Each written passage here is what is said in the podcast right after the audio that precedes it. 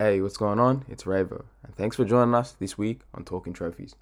Make sure to sign up today for our Patreon for uncut, unfiltered bonus episodes we drop strictly only for our Patreon listeners, as well as getting the chance to win monthly prizes. And we also do give you a shout out every week on all our episodes. So make sure to sign up today to our Patreon and become a certified air raider.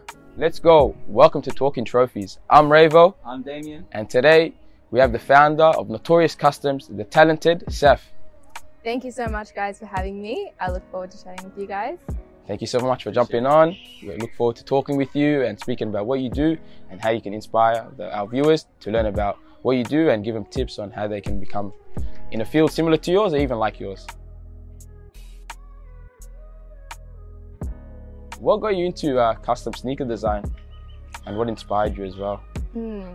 Well, I used to watch kind of like shoe renovators and stuff like that, um, like Reshoevn8r and stuff, but they were more like shoe restoration. Um, so, so I kind of that's where I knew the paints that I needed, the supplies that I needed, but I wanted to take more of an art approach on it.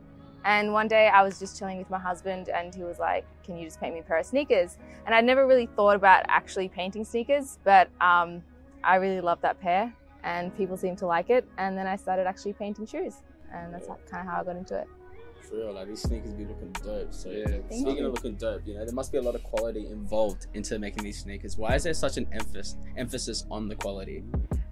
because with my sneakers that's like my passion like i'm putting hours and hours of work into it sometimes it can take me like three days like 36 hours to do a pair of shoes that's kind of something that i want to last forever or just as long as the shoes last at least um, it's kind of wearable art like just as much as you don't want paint to rub off of canvas you don't want it to rub off a pair of sneakers which is why i make sure that my paint is made specifically for leather.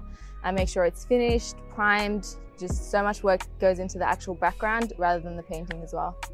Speaking about speaking about quality, you did the Shonen Jump uh, canvas little painting you did. Actually, it was not little; it was actually big. Two point was it? Two point six by. 2.4 by 1.6 meters. Yeah. That was an amazing uh, painting. Can you tell us a little bit about that and uh, what inspired you to jump onto that? so that was um, a birthday present, and that was kind of like pure passion. Like I wasn't making any profit of that. That was purely out of my own expense. And so that took about a month and a half to design, and then another two and a half months to actually paint. Um, that was probably the most challenging. There was a lot of sleepless nights, a lot of coffee, but I think it was worth it in the end. And if you guys want to check out the video of me making it, um, check out my IGTV on Notorious Customs. Yeah, make sure to give that a look. Just a quick break from this episode of Talking Trophies. Make sure to subscribe to our YouTube channel and sign up to our Patreon and become a certified air raider. Hope you continue enjoying this episode. Hope you guys enjoyed Get Around It. Now, Seth, what is coming up? Like, what's next? Long term, short term goals? What's happening? So I have, um, I'm currently working on my website and working on a few collections. Um, short term, releasing my website, sort of doing more custom commissions. Um, long term, I'm working on a few collections. I'm working on an anime collection and a few more projects that I'm not going to talk about yet. Um, but there's always a time and a place for everything. Like I had so many ideas when I was kind of like a lot less than I am. There's still so much growing that I need to do, but there's always a time and a place for you to release collections, and there's just yeah. So and I'm planning to do an exhibition soon as well. So hopefully that's going to come up. Looking forward to that. Thank you. and uh, hopefully we'll bring our cameras there so uh, we can show our viewers some of the talent uh, in that exhibition. You know, going through your page, I wanted to know, like, I see your paintings, you know, they're very thorough. You put time into it. Which one was the longest one you, it took to make that paint, like, to design it? Which custom design? Mm, I'd probably have to say the Luffy and Zoro one. That probably took the longest, especially because I had to take off the tick, re-glue the tick. It had so many aspects to it as well. That one. How long did that take? I would say three days. Whoa, Three days in total. Yeah. that's amazing. Yeah. Is that like full time? Like, is that like how many yeah, hours does like, that I'd say putting eight to ten hours a day in. Oh, wow. Yeah. That's a job. 30 hours. Whoa. It's crazy. That's crazy. Any tips for our viewers that want to jump into something similar to what you're doing, or even what you're doing as well, custom sneaker design? Yeah. Would you give them any tips, especially for our younger viewers? You know, maybe just finishing school or just studying university, or just you know just want to get into something on the side, get a little side hustle going. Do you have any tips for them? My tip would probably be you have to work purely off passion because it is such a niche market. People are buying from you, especially from a small business. People aren't buying because of a name brand. They're buying purely based on your work and based on the passion that you're putting into your work. So I would say do your research. Um, if you truly are passionate about painting, then I'd say learn your paints, learn how to work with acrylic mediums, um, learn your target market, and so, sort of like I would say either do studio arts in high school and business management because those I think were two key points that actually helped me with managing my business. And if you are doing accounting, that also helps a lot as well.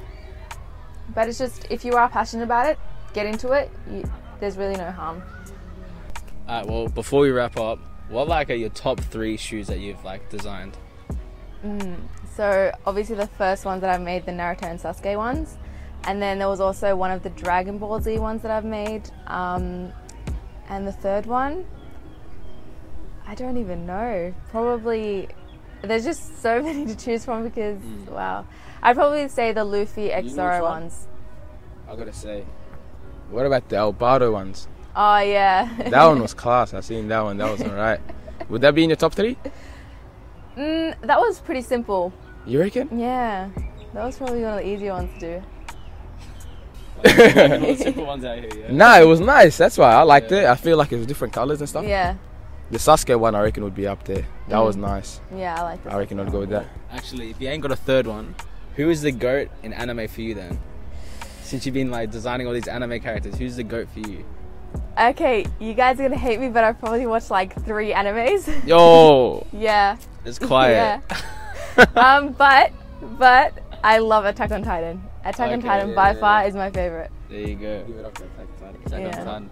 Yeah, so yeah, appreciate you being on board with us. It's been a pleasure. Keep doing your thing. You got our support, and obviously, like, get around her, follow her page, comment, like, share her stuff, show some love, and yeah, that's it from us. Peace.